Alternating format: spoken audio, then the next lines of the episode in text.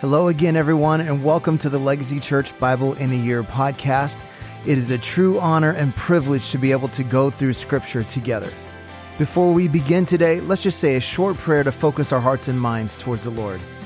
Father, we ask you today to open our ears to hear all that you want to speak to us and open our eyes to see all that you want to reveal to us. We know that there is life giving, transforming power in Scripture, so we surrender to your Holy Spirit now as we listen to your word. In Jesus' name, amen.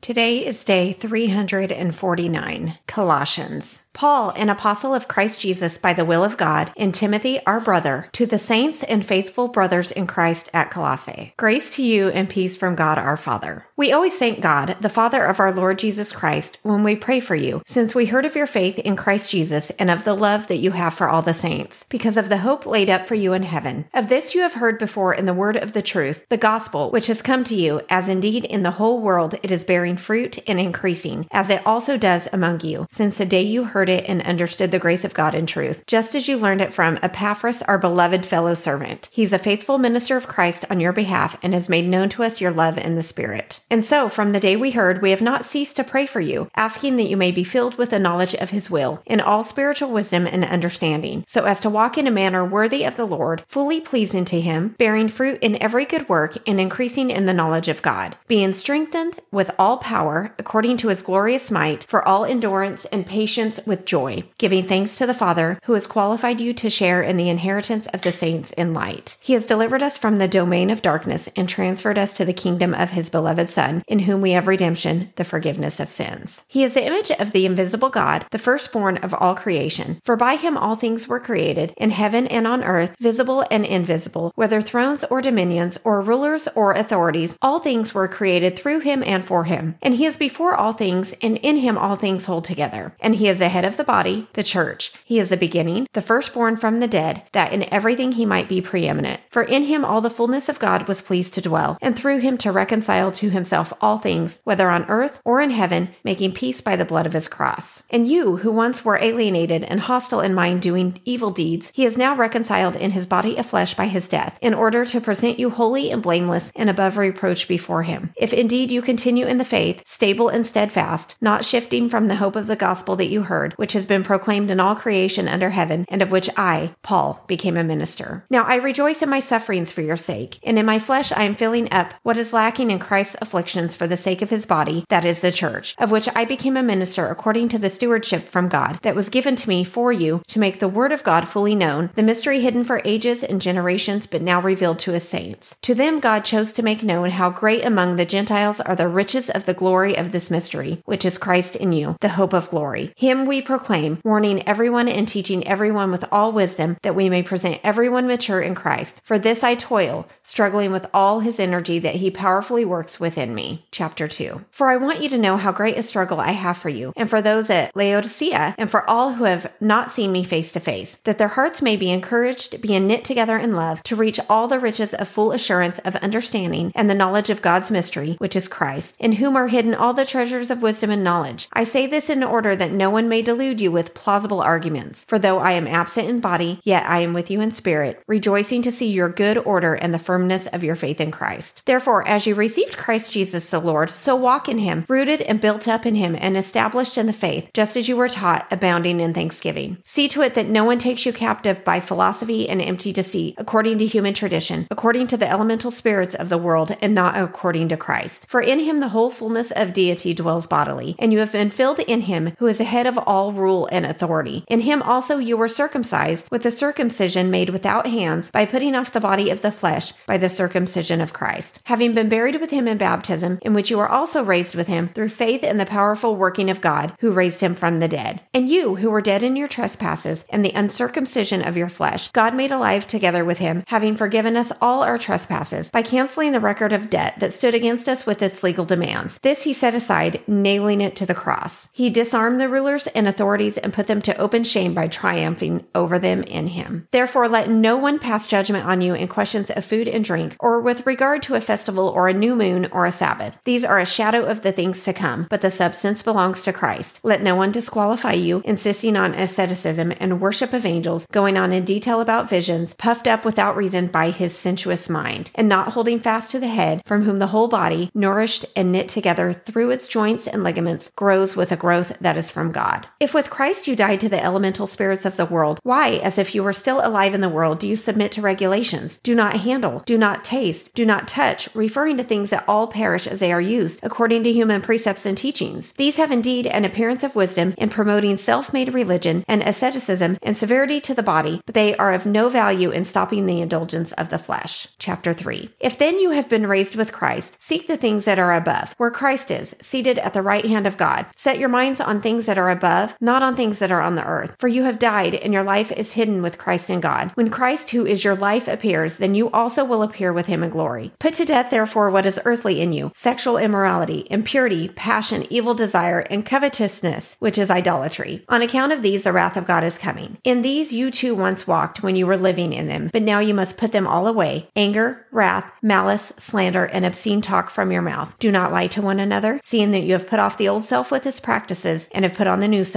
which is being renewed in knowledge after the image of its creator. Here there is not Greek and Jew, circumcised and uncircumcised, barbarian, Scythian, slave, free, but Christ is all and in all. Put on then, as God's chosen ones, holy and beloved, compassionate hearts, kindness, humility, meekness, and patience, bearing with one another, and if one has a complaint against another, forgiving each other as the Lord has forgiven you, so you also must forgive. And above all these, put on love, which binds everything together in perfect harmony. And let the peace of Christ rule in your hearts, to which indeed you are called in one body. And be thankful. Let the word of Christ dwell in you richly, teaching and admonishing one another in all wisdom, singing psalms and hymns and spiritual songs with thankfulness in your hearts to God. And whatever you do, in word or deed, do everything in the name of the Lord Jesus, giving thanks to God the Father through him. Wives, submit to your husbands as in fitting in the Lord. Husbands, love your wives and do not be harsh with them. Children, obey your parents in everything, for this pleases the Lord. Fathers, do not provoke your children lest they become discouraged.